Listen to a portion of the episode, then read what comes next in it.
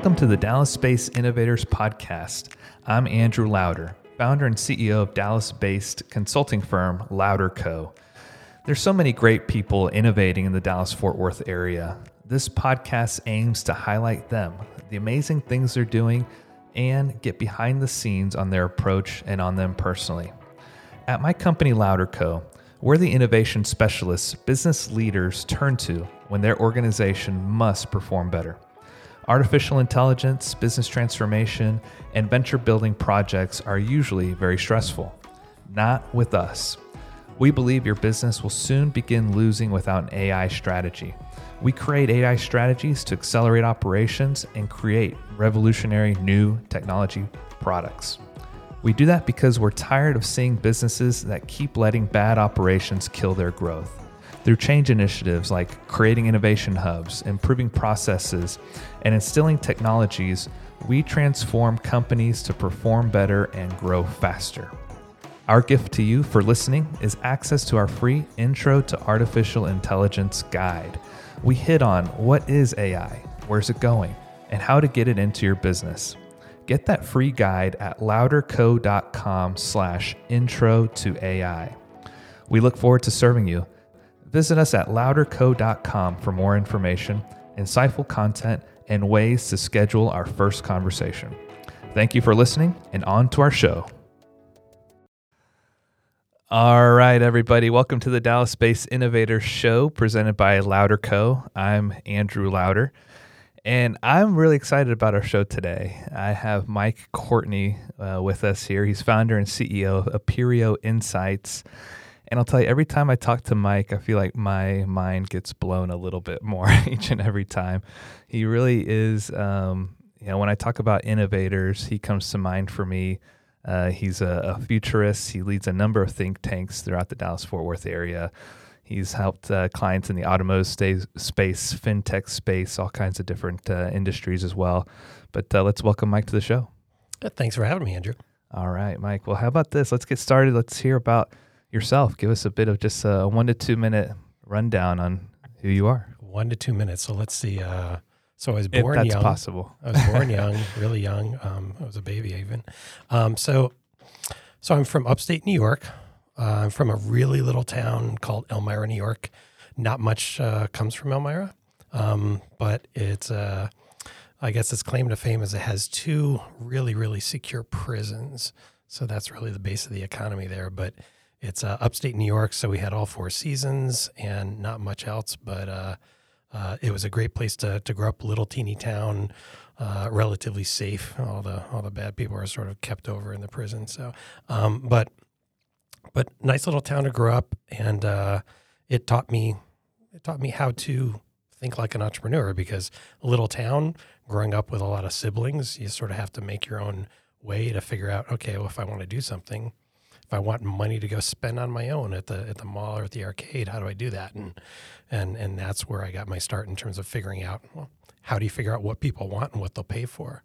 Interesting. So that's where I got started. Just basically out of necessity, out of creativity. Look, necessity and creativity. Yeah. I remember the conversation with my parents going something along the lines of, I said, well, I want these new shoes. And they said, well, we can get you these shoes over here. I was like, well, no, that's not the ones I want. I want those. And they said, well, someday when you have your own money, you can buy whatever you want. I said, oh, great, cool. Give me my own money. And they're like, it's not how it works. To have your own money, you have to work. And I said, well, so by the way, what is work? I know Dad leaves the house every morning, goes someplace, quote, work. He comes back, and apparently they pay him. I don't know what work is. What does he do when he's not at the house? And I had no idea what that was. And they said, well, for you, work can be these things. And they said, well, if you want to work, Mike, you can maybe mow a lawn or shovel snow or rake leaves or walk a dog or, wash somebody's car, do these things. And I said, okay, great. I made a mental note, and I went out and did every single one. Wow, fantastic. You're a go-getter. Well, I was motivated at that point. Money motivated, right? How old were you at the time? At that time, I was 11, going on 12. Okay. That's a great age for that. As a parent, I'm always wondering, when's the right time for this? When can we have the money discussion? When can we have the career discussion? That sort of thing. So it's always in the back of my mind. But okay, so do you recall how we met?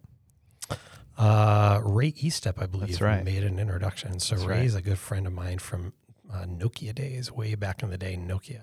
Yeah, great guy. I've had coffee with him a number of times, and he's just such a – he's also a wealth of knowledge. Oh, yeah. Every conversation I have with him is always a good one.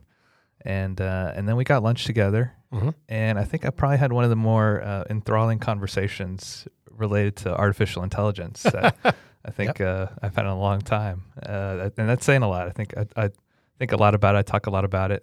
And so that was a great conversation. And I was like, I told you I need to find a way to stick around you however I could.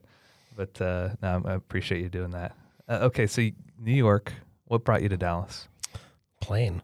Yeah, okay. Yeah, so no, so I'd gone to grad school and ended up in Cincinnati, Ohio, working for a market research supplier.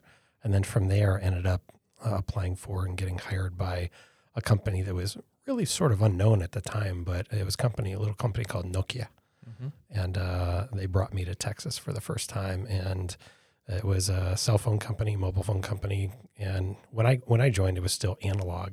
And shortly after I joined, they were going from analog into digital, and all those things opened up. So, moving into a digital communications world and all the things that brought with it and all the just crazy growth. And then I moved from Dallas over to Europe for a couple of years, was an expat, lived in UK and Finland for a couple of years, then moved back and stayed here ever since. So got it. What did those years abroad do for you? I mean, personal-wise, career-wise, did it open your eyes to anything? Got a lot of frequent flyer miles, that's for sure. So it was really interesting to have basically that one-way ticket where it's like, hey, wait, I don't have a return ticket because at this time I'm going there and I'm not coming back anytime soon. Right. So that was really weird to get off the plane knowing this is where I live now. So now granted, I got off the plane, I was in UK, went into the office, and they said, hey, great, welcome. And by the way, tomorrow you're going to Finland. You'll be there a week. Then you'll come back and then we'll catch up. So the very next day, got on a flight, went to Finland, met the team I was going to support up in Oulu, Finland, northern Finland, and stayed at the Ramada Hotel because they couldn't pronounce Ramada to save their life. So after a week, came back, and they said, great, how did it go? I said, fantastic. And they said, great, you're going to spend about half your month in Finland. I'm like, oh, okay. So spent the next couple of years going back and forth from UK to Finland and other parts of the globe just doing research for different product lines within Nokia. Wonderful. So right now you're at Aperio Insights. Mm-hmm. I'd love for you to tell us more about Aperio and what you're doing there. Sure. So Aperio Insights is basically a research and foresight consultancy. So we do near-term tactical research, things like, what do people like, don't like, and what will they pay for it? What color, what should we call it, what messaging points to call out, those kind of near-term tactical research things. And then when we're finished with the near-term tactical, then we move on to long-term strategic. So what are the things that may come about? What are the things that are possible? Where might we go from here? Far beyond what the traditional research can do for us today, but looking at 5, 10, 20, 25 years out into how the forces of change may manifest and what they may change, what they may bring into possibility. So that blows my mind a little bit. Just to be able to look that far ahead into the future, I'm just amazed, and I would love it if you could kind of take us behind the curtains a little bit. And what's that process like for you all there at the company to come up with those kinds of insights? Sure. Well, the first thing to understand is that we're not actually predicting anything, right? Mm-hmm. We're not saying, hey, 13 years from now, this will happen on a Tuesday morning at 8:00. Right. We're not trying to predict. We're really looking at the possibilities. We're saying, what are the things that are possible? And this is something that you and I do as humans all the time. We think through what's possible, and we even think through how we would handle it if one thing happened versus another. If you and I said, hey, let's go grab lunch again, and in fact, let's invite Ray Estep along. Let's the three of us grab lunch. Let's do it in about a month. So, okay, great. We're going to have lunch in about a month. We don't yet know necessarily where we're going to have lunch, but you know me. And you know the kind of foods I like. I know a little bit about the kind of foods you like, but then Ray is that third factor of, well, what does he like that we both like? And then based on what day we're going to have lunch, we may say, well, you know, is there going to be traffic or not? Is this a Saturday and we can drive all over, no worries? Or is it a weekday and we're all coming from meetings, so we have to figure out where we're going? But we can think through all those possibilities and say, well, if it's a weekday, what might happen? What might we do? If it's a weekend, what might, if it's raining, if we have a big storm, like the big storm that just came through a couple of weeks ago, what might we do? Mm-hmm. And we can think through, well, if there's a big storm, we can punt and do this and do the lunch a day later, or we can meet somewhere else, or make sure we don't eat outside. We can think through all those possibilities. And that's all we do really for businesses is help them think through what those possibilities are. What might happen if 10 years from now, maybe there's 3 or 4 more large competitors. Well, if there are, what might you do? Mm-hmm. What actions might you take? What decisions might you make? It's thinking through possibilities, not predicting what will or won't happen. So then is it more on the side of possibility and not so much probability? How much does that weigh into it? Probability is definitely there as well. And as much as we do hear the phrase, well, you know, you can't predict the future. And in some extent, you can. There's some things that we absolutely know for sure about the future, things that are future facts. And those are things we call hard trends, right? Hard trends are that in 5 years from now, if we're both around, we'll both be 5 years older. Fact. Future fact. Can't change it. And it's a hard trend. 5 years from now, will house prices be higher than they are today? Well, they've been going up for quite a while, so some may think, well, of course, they'll always go up. Well, maybe not. I think you and I have both lived through cycles where house prices were going up and up, and then all of a sudden they didn't go up. They went down, much to a lot of people's surprise. But so hard versus soft trends, we look at those things and we combine and say, okay, what are the things we absolutely know about the future, and what are the things that a lot of people would guess and predict that, well, we think things are going to go this way or that way, but we can't guarantee for sure. And it's not as much about at that point, really predicting whether house prices will go up or down, or whether phones will get smaller or not. It's really just saying, if it happens that way, what would we do with it? If those things occur or don't occur, what action would we take? And having that plan already on the shelf, we know what we're going to do. Hey, if it's going to rain on the day that you and I are going to go to lunch with Ray, automatically we know the plan is we're not sitting on the patio outside. I think along those lines, I recall, and I'm probably going to butcher a quote from Jeff Bezos, where he basically says, I mean, you can virtually predict any customer is going to want to pay less, get their stuff faster, you know, those type of things. And as long as they're delivering on those needs, then they'll be okay. As long as they continue innovating along those lines, they'll be okay as a company. So then what are some of the biggest challenges and reasons that companies may come to you? I know there's the forward thinking, but what are some of the specific things they may be seeking from Aperio? So a lot of times it's really just taking it all in and saying, okay, here are all the things that are going on in the world. How is society changing? How is culture changing? And what impacts might that have on their business? Most people go to work every day, work in a business where they're really thinking about the efficiency and the operations of their business. It's tough to take time out to think about the strategy of the business and really think beyond the things that are in the current purview. So that's what we do. We come in and we say, hey, your head's down in your business where you should be, making sure that things run smoothly every day. We're going to help you think beyond that and think 5, 10, 12, 15 years out, because we're more familiar and we're really well-versed in where change is coming from. Change that you and I may say, well, this trend or that trend or this technology or that technology. We look not only at the technology and the trends, but the source of that change. What's driving that change? What's driving that trend? What's driving that thing that we see written up about in all the different sources? So we look at those things and we apply it, and that's what we're really good at is applying all these outside forces and saying, here's how it might impact you. And what type of clients are you serving? So we do a lot in ag tech, fintech, a lot in automotive, chemical industry. I'm trying to think of things that we don't do more than the things we do. Are they typically Fortune 500 companies or mid-market size? All the above? Okay. Yeah. Fortune 500, but we still do quite a bit of work for startups. We do invest.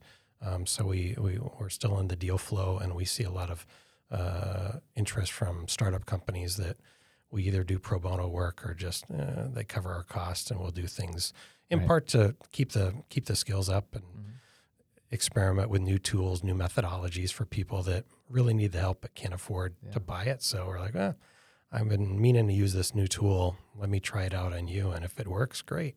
You got it for free. If it doesn't work, well, I tried the tool, and you didn't have to pay anything. So. Right. And you lead a number of think tanks. I regret not going to an automotive think tank you had not too long ago.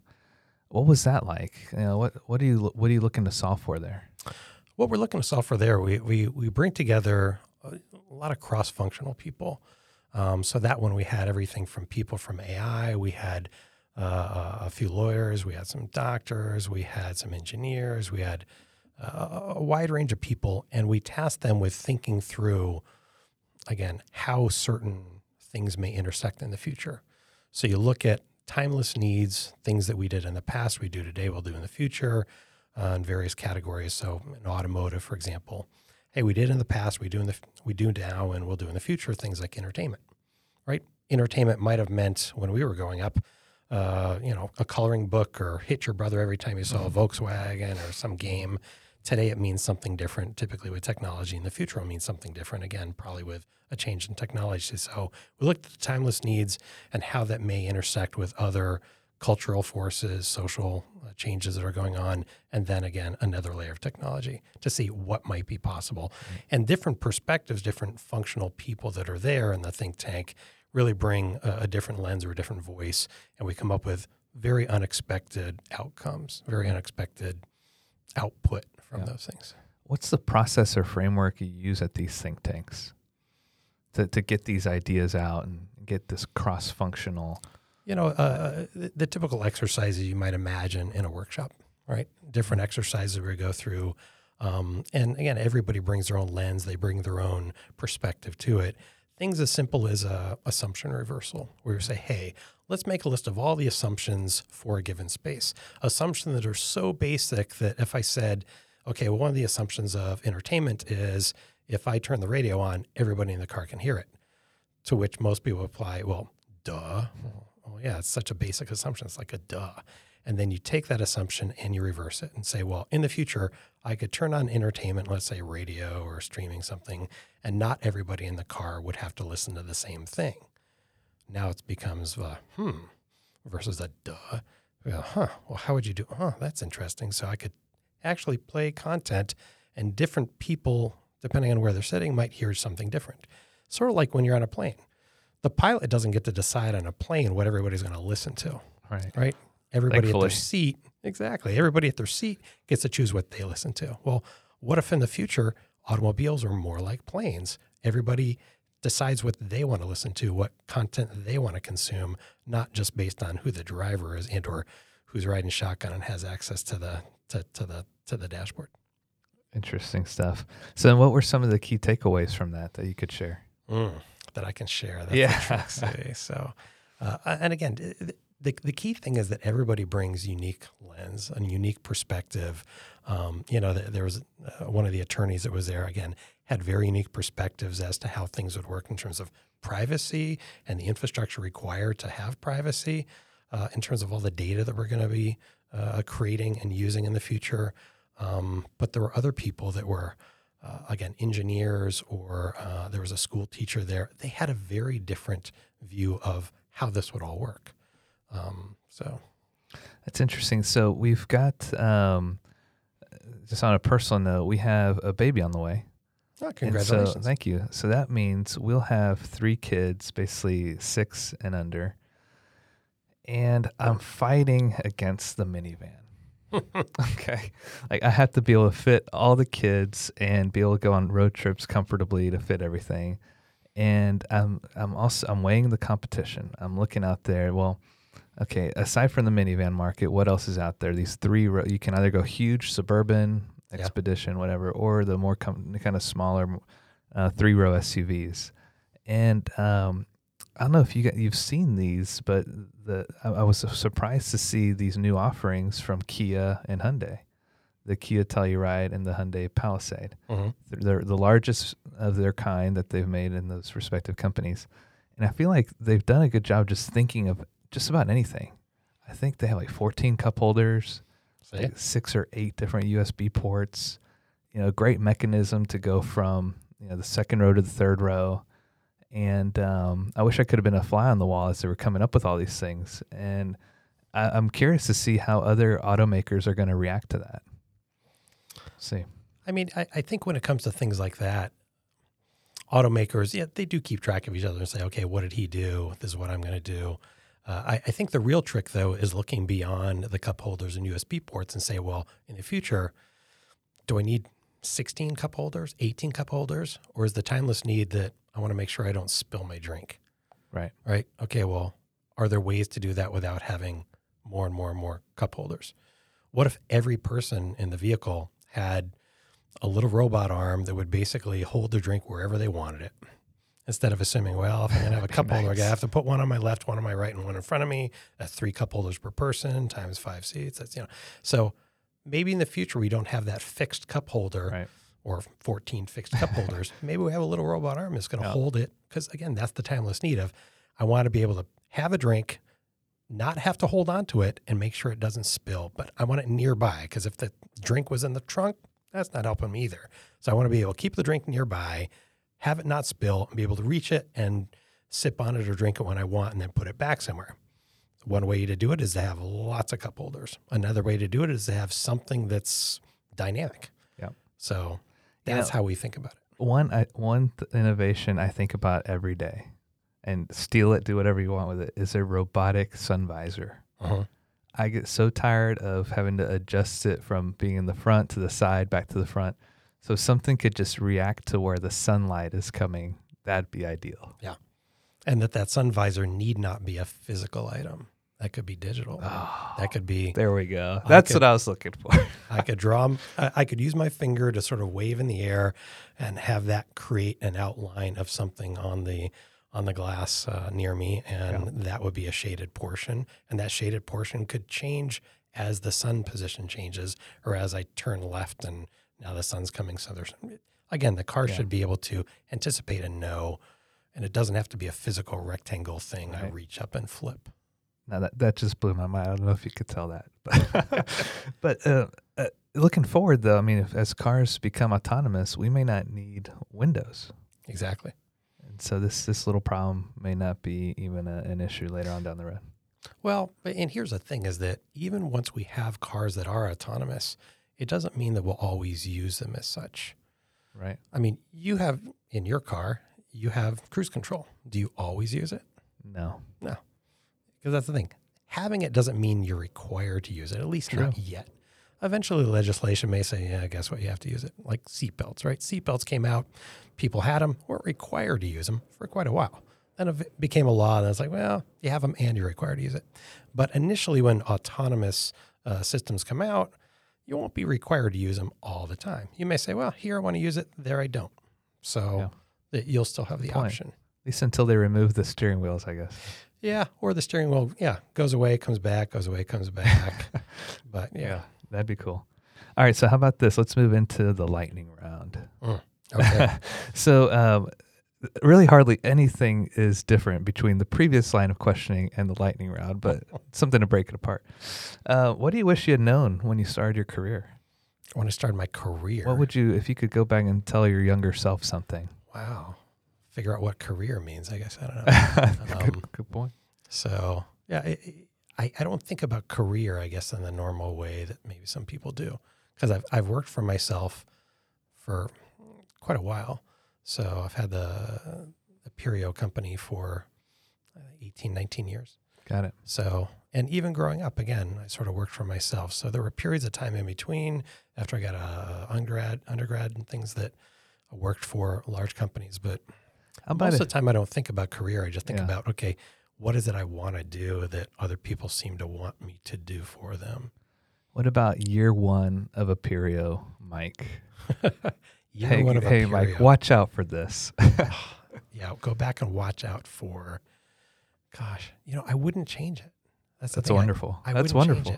Yeah. Because year one was really when I was, my year one was I left venture capital and was going to take a year to learn how to better drink and golf, or golf and drink, something like that.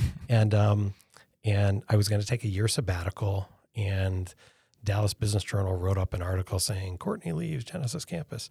And all these entrepreneurs that had come and seen us at the venture company and pitched to us started reaching out and saying, hey, you got my idea. You talked about doing this research thing that would help us figure out and really dial in our product market, concept. And we still want to do that, but you're no longer at the venture fund. Can you help us? By the way, you didn't write a check. So keep in mind, we don't have any money, so you'd have to be doing it pro bono. I was like, yeah, let's do that. So I took on so many pro bono projects that next thing you know, I was like, oh, this is sort of a thing. I can charge for this. And and then enough people reached out to me because of that, the pro bono work, and said, hey, we want you to do it for these guys over here. I'm like, well, if that guy over there is a big multinational company, why would I do free research for him? Like, no, they have a budget. Like, yeah, I'm on sabbatical, but then again, yeah, have them call me. So it just sort of worked out. I didn't intend to start it, but it all worked out. That's amazing. And I know in the beginning of the conversation, you noted how your upbringing really influenced you along the way. Has there been anybody in particular or any instance in particular that's really shaped you? You know, there've been a lot of people along the way that encouraged or at least put up with my curiosity right. and said, okay, well, here, you're curious about this, go there, check it out, learn more. One in particular at the first company that I worked in after undergrad, which was Agway Energy Products, energy company up in New England, George Pusey. George Pusey was head of, I don't know if they even called it research, but maybe data or something, data and decisions. And he recognized that I was curious, and I would actually have conversations with him at different meetings that we'd go to. And he really encouraged that, we'll go into research and look at this and look at that and find out why they're doing it. So he was a great influence on me. That's wonderful. Kind of a diversion from the lightning round here. I suppose it requires a rather particular mindset to be a researcher. To be a researcher, I guess a particular mindset. It just has to be that you think a little bit more methodical process and say, okay, well, why is that happening? Because research has qual and quant, right? Qual is all about, why do people want what they want or not want the thing that you have to offer?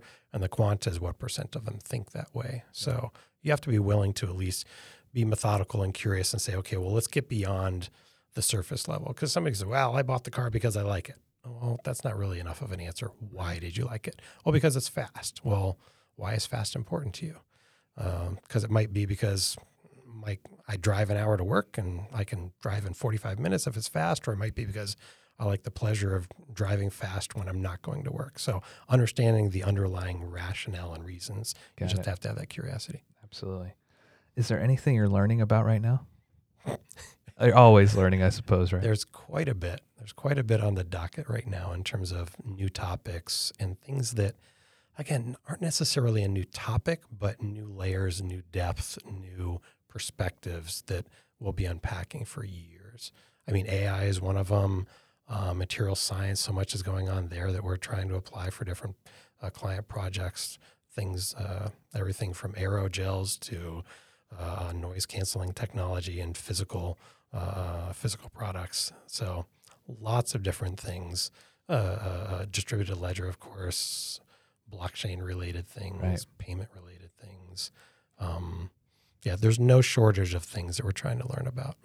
Wonderful. I'll have to introduce him, Michael Llewellyn, if you don't know him yet. He was another guest of our show, blockchain expert, specialist, enthusiast, and I think you two would have a wonderful conversation.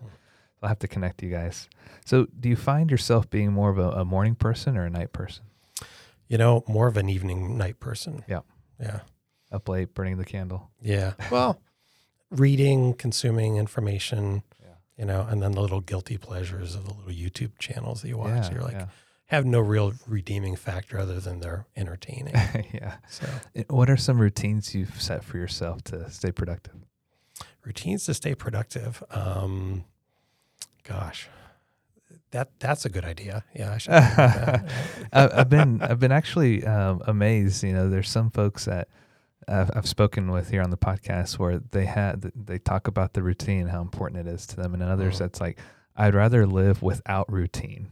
I can't live with so much routine and structure. So it goes everywhere. For us, every day is different because every project is slightly different. So you never know what's going to happen. And you also, we try to be very responsive. So we'll have clients call up sometimes spur the moment and need something done really quickly. So you have to be able to shift and shuffle and say, okay, well, I'm going to push this off over here. I'm going to prioritize this. People, hey, I know I said we could have that report next week, but I have a board meeting tomorrow. Can we have like just this piece of it? I'm like, oh, you mean the piece that's like the final piece that we were going to write next week? Yeah, that piece. So you sort of have to be able to be flexible. Yeah, you seem like the kind of guy that loves what he does. Mm. You're not working for the weekend. No. But what do you like to do in your spare time? What are you looking forward to the most on a weekend if anything strikes you there? We love traveling. So going interesting places, meeting different people, trying different foods, love cooking. So using those airline miles from back in the day. Yeah. I have plenty of airline miles, that's for sure. Yeah. Recommend a place I should go visit.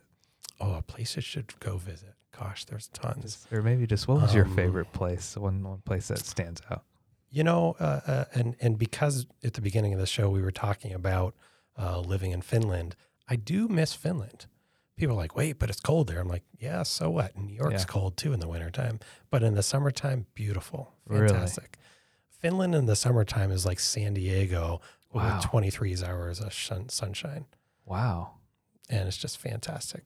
Fantastic. Great. It's never crossed my mind to go to Finland until now. Oh, again, summertime in Finland, again, no better place, because the sun will go down about 3:30 for like 20 minutes, pop right back up again. Oh my gosh! And it's wild to be out in like a little town or city at like 2 a.m. because there's like no activity, but it's total sunshine, and it feels like one of those scenes from a movie where wait, what happened? Where'd all the people go? But it just happens to be middle of the night and it's sunny. Feels like almost like the Truman Show when they bring the sun back up. And, it's like, in the middle of the night. Yeah. So. All right. So, Mike, it's been a lot of fun chatting with you. Let's go ahead and wrap this thing up. What's it like for a customer or client to work with you? How do they get started? Typically, it's a phone call. And more often than not, it's like a phone call or an email from somebody saying, hey, I talked to somebody who told me I should talk to you. So let's talk. Got it. Yeah. And that referrals are so strong. Yeah. And we typically start out by just, thinking through, okay, well, what are they trying to solve? What are they trying to do? And the first step really, Andrew, is to figure out, can we give them the advice to go solve it on their own? Because a lot of times people come to us initially with problems where we're like, well, it's not really a problem that's a big enough issue for us to get involved. We can say, well, we've got the solution, go here, read this, do that. And we help them take care of it themselves. And then they come back when they have a problem that's maybe a little bigger than they can handle on their own. But we like to teach them to fish on their own, then come to us when they need a bigger haul, a bigger catch. That's smart. So how do people contact you or visit Aperio? AperioInsights.com. We've got a website that seems to work pretty well. And they're welcome to email or call me as well. Wonderful. Well, Mike Courtney, thank you so much for being a guest on the Dallas-based Innovator Show. I'm Andrew Louder, signing out. That's our show for today. We hope you took away something valuable. Be sure to visit Louder Co at louderco.com for more. Thank you again, and stay tuned for more from Dallas-based innovators.